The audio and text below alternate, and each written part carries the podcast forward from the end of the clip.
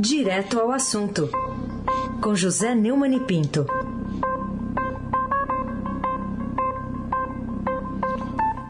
Oi, Neumani, bom dia. Bom dia, Raíssen Abac, o craque. Carolina Ercolim, bem-vinda de volta. Obrigada, bom dia. Laís Gotardo, Almirante Nelson e o seu transatlântico do Sul. Que vexame, hein, Almirante, que vexame. Segundo o Gerson Canhota, Renato viajou. Viajou ele, mas ele não estava no Maracanã? É, parece que não. Ah, Moacir, Moacir Biasi. Clã Bonfim, Emanuel Alice Isadora. Bom dia, melhor ouvinte, ouvinte da Rádio Eldorado, 107,3 FM. Aysen Abac, o craque, duplamente feliz e triplamente coroado. Bom, quem viajou no, literalmente né, para Nova York, mas também num outro sentido, foi o presidente Bolsonaro que mandou um projeto que facilita a desinformação, está reiterando aí um tema que foi rejeitado, sequer vai ser considerado lá para análise pelo, pelo Senado naquela medida provisória que ele mandou, agora virou projeto de lei. O que, que se diz sobre essa nova tentativa? Antes de comentar isso, eu quero comentar com você o vexame de Bolsonaro comendo pizza na rua. Presidente do Brasil, não tem vergonha na cara, desmoraliza o Brasil desse jeito, porque não quer vacinar. Aí vai comer pizza na rua em Nova York. Eu acho que ele só entrou nos Estados Unidos porque a ONU não é território americano. Né? Mas que vexame! Esse cara não para de envergonhar o país e o país não reage. Eu concordo com Rui Altenfelder. Impeachment é democracia. Mas agora vamos responder o que você pergunta. O presidente Jair impeachment da democracia, o artigo do Rui Altenfeld na página 2 do Estadão de hoje. O presidente Jair Bolsonaro mandou ao Congresso um projeto de lei, mandou ontem, que pretende mudar o marco civil da internet e dificultar a remoção de conteúdos por parte de grandes plataformas de redes sociais. A ideia é uma forma de limitar a moderação na internet e facilitar a desinformação. É uma tentativa de ressuscitar a medida provisória 1068, que tinha a mesma finalidade, foi editada por Bolsonaro às vésperas dos atos do dia 7 e rejeitada, devolvida é, pelo presidente do Senado, Rodrigo Pacheco, é, por considerá-la inconstitucional. Né? É, o, o, a verdade é a seguinte: o Bolsonaro depende da mentira. Ele dependeu é, da mentira é, para se eleger. E depende da mentira para manter o seu, é, seu gado, a sua manada, os seus fiéis crentes. Né? O, eu no, fico, eu lamento profundamente que esse tipo de atitude não seja é, correspondida à altura né, pelo presidente da Câmara. Certamente, eu não tenho a menor dúvida que o, o Arthur Lira vai simplesmente conseguir aprovar na Câmara essa, essa medida. Né? E se havia alguma dúvida sobre a dependência de Bolsonaro da mentira, essa insistência em dificultar a proibição de divulgação de mentira por redes sociais acabou com elas. Desinformação não tem nada a ver com liberdade de expressão, ao contrário é a negação mais explícita dela. É um cinismo atroz do qual participará, eu não tenho dúvida nenhuma, Arthur Lira, ao contrário do que aconteceu com Rodrigo Pacheco. Carolina Ercolim, tintim por tintim. Bom, a gente está acompanhando a evolução né, das investigações sobre o caso da Prevent Senior, é, que fez uma pesquisa ali sem avisar nenhum tipo de paciente né, sobre a administração daquele kit Covid, enfim. Mas tem uma reportagem no Estadão que o governo pode ser responsabilizado pelo caso da Prevent Senior de jurista, que eu queria te ouvir.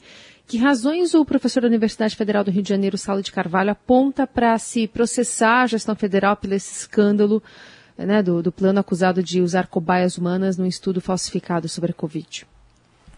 Carolina, é, na sexta-feira, 17, sexta-feira passada, o título do meu comentário no no blog do meu, no Estadão, né? É o comentário que eu faço no meu vídeo no, no YouTube.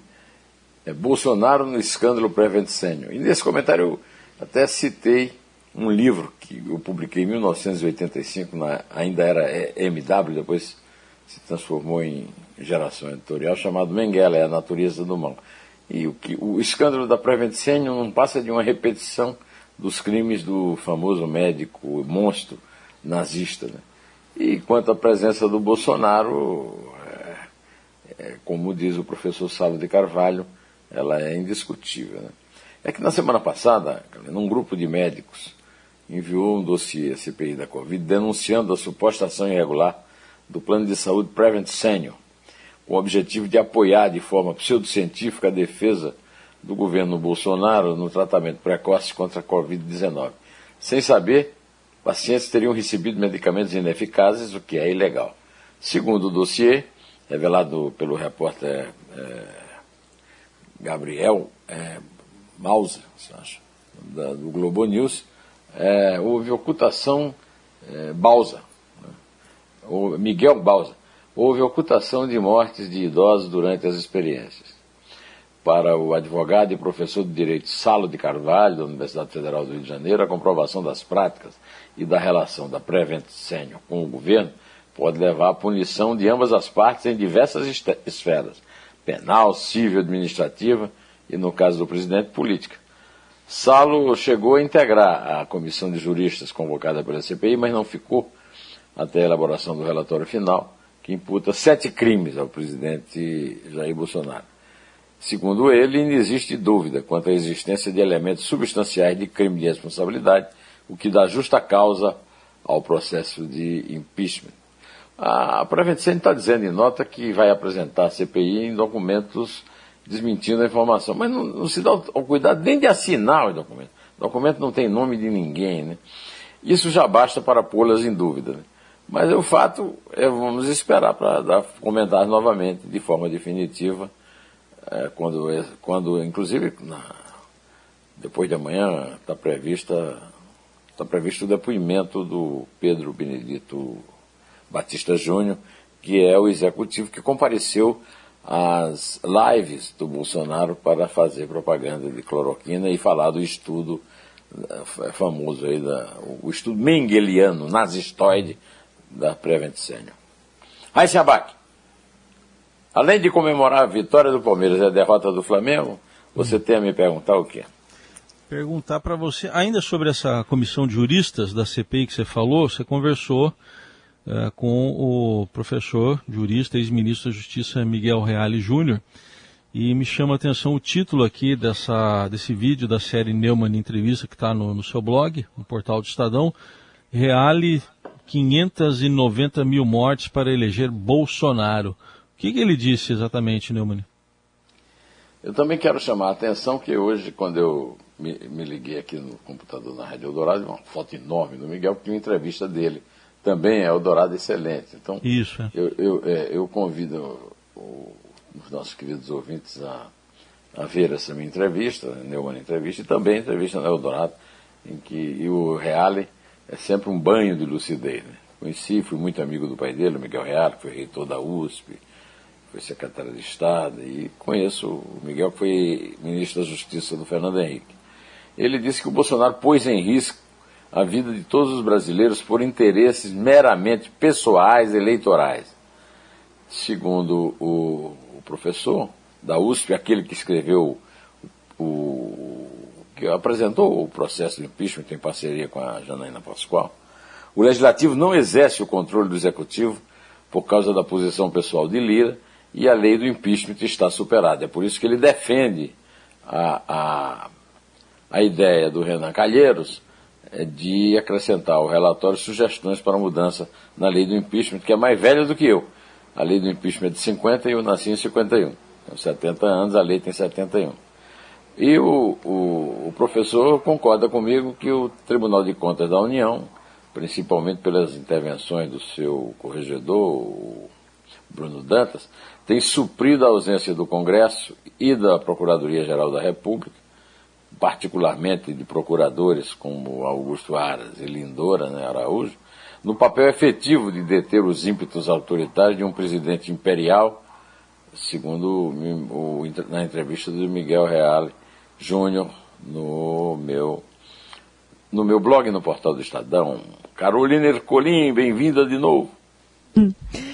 Ô, Neumani, o orçamento Feliz secreto. com a vitória do Inter, né? Feliz. É, o pessoal ficou. Diz que não foi um bom jogo, mas o pessoal ficou feliz aqui. Como não foi um bom jogo? Foi um ótimo jogo. Foi? Só jogou o Fortaleza e o Inter ganhou. É, mas foi de um, não é? 1 um a 0 só? Meio é, sim, 1 a 0 no fim, mas daí é. é um, Os três né? pontos são do Inter, né? é verdade. Bom, orçamento secreto banca a obra que favorece o ministro, manchete também da primeira página aqui do Estadão. Qual que é a novidade do dia comprometendo o ministro do Desenvolvimento, Rogério Marinho, encarregado de distribuir essas verbas do escandaloso né, tratoraço? É, o Estadão está publicando hoje em manchete que o Rogério Marinho direcionou 1 milhão e 400 mil reais do orçamento secreto para a obra de um mirante turístico vizinho a um terreno onde ele construirá um condomínio privado no município de Monte de Gameleiras, no agreste do Rio Grande do Norte. A atração turística fica a cerca de 300 metros da propriedade do ministro. O investimento foi bancado com dinheiro público e tende a valorizar mais um novo negócio particular de Marinho, um condomínio de 100 casas, um terreno de 6 hectares, em sociedade com Francisco Soares de Lima Júnior, seu assessor de confiança no Ministério. O, o empreendimento foi batizado de Condomínio Clube do, é, do Vinho. Né? O, o, essa reportagem é uma reportagem, é um, são reportagens que resultam de um furo do Breno, do Breno Pires, e essa reportagem específica é feita em parceria com Felipe Frazão. Ambos são repórteres é, da sucursal do Estadão em Brasília. Vale a pena ler, vale a pena ler. É um furaço. Eisenbach, feliz com a derrota do Flamengo. Não, só, é... só, o Atlético que não perde, né? O Atlético é, não tá, perde. Tá precisando, mas tem o um incrível Hulk lá. É. É, já que você falou de vinho, acho que teve vinho, né, naquele famoso jantar do ex-presidente Temer numa mansão que, em que Bolsonaro virou piada, numa mansão em São Paulo. O que, que tem de novidade desse jantar, hein? É, rapaz, eu não queria mais falar nesse jantar, mas o Lauro Jardim publicou uma informação importante na coluna dele aí no fim de semana, viu? Que a mansão, aquela mansão que foi palco do jantar mais comentado do ano, em que Michel Temer é, rolou de rir com a imitação do Jair Bolsonaro feita pelo André Marinho, filho do Paulo Marinho, está sendo disputada numa justiça. O Nasnar não é o dono da mansão, o, o, o, o anfitrião, né? É, ele luta há três anos para continuar morando no casarão de 4.800 metros quadrados, na rua Guadalupe, no Jardim América, em São Paulo. E o processo corre no Tribunal de Justiça Paulista. O, o, mora ali desde 1993, quando assinou um contrato de comodato com o banqueiro Luiz Afonso Otero, que morreria três anos depois. Na ação, proposta pelos herdeiros de Otero, Narras é acusado de não pagar o IPTU desde 2016 e de não manter a casa em condições de habitabilidade. Apesar da suntuosa sala de jantar que o Brasil todo viu no vídeo, a casa parece que está em ruínas. Morreu o risco até de desabar sobre a cabeça dos convivas. Né? Muito se falou nesse jantar, né, Raiz? É. É, o, o, o, o, Paulo Marinho faz muito bem em ter vazado para a imprensa o vídeo do talento nato de seu filho para imitações. Aliás, é, é perfeita as imitações, né?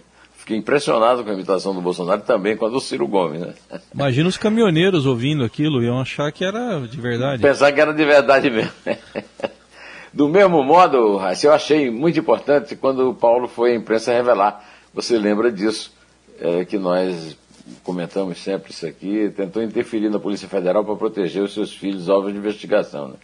Esses eventos têm que ser divulgados mesmo, você não acha, né, Carolina? Então o que ficou feio é, o que ficou feio foi o ex-presidente Michel Temer barganhar influência sobre o ministro do Supremo, Alexandre Moraes, indicado por ele. Eu até acho que o Alexandre não podia ter atendido o telefonema, mas isso aí eu já comentei aqui, não vou repetir. Temer reclama do vazamento e isso só reforça o caráter escuso da barganha. Na linha do porquê eu te indiquei, você me deve favor, neste caso, o credenciamento de Bolsonaro. Né? Se o jantar fosse para arrecadar fundos para causas sociais, seria amplamente alardeado. Já a exploração de prestígio para negociar a posição de ministro do STF tem de ser as escondidas. O famoso mercado peças, que eu sempre falo aqui, né, das indicações do Supremo, que eu tanto condeno e sobre o qual tanto eu já comentei, né, Raíssa?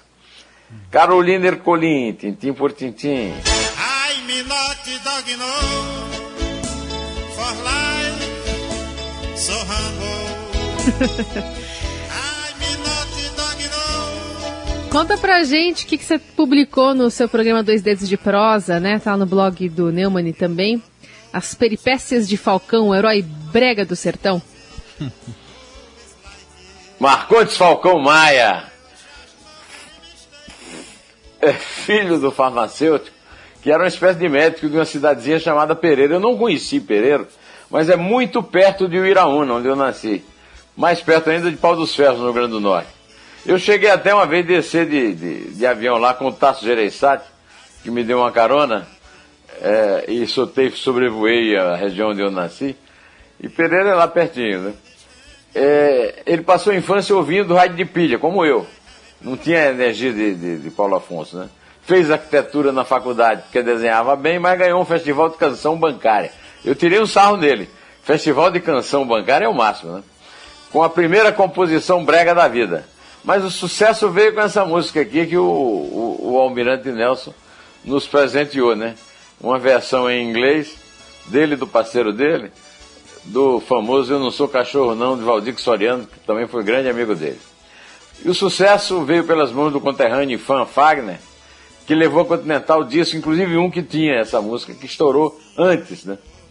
Agora, o, o, o maior sucesso de, de de Falcão é, é no Twitter. Você sabe que é, o, o Falcão virou um herói brega contra um, um vilão terrível. Sabe como é que é o nome do vilão dele, Carolina? Hã? Cudigrude! sabe quem é, não?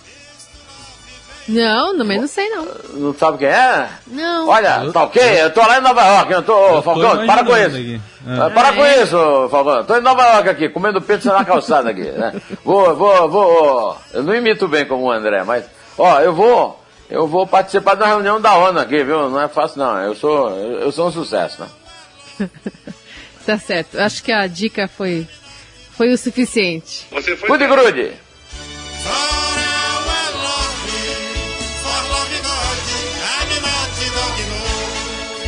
Vou contar, hein? É três. É dois. É um. Em pé.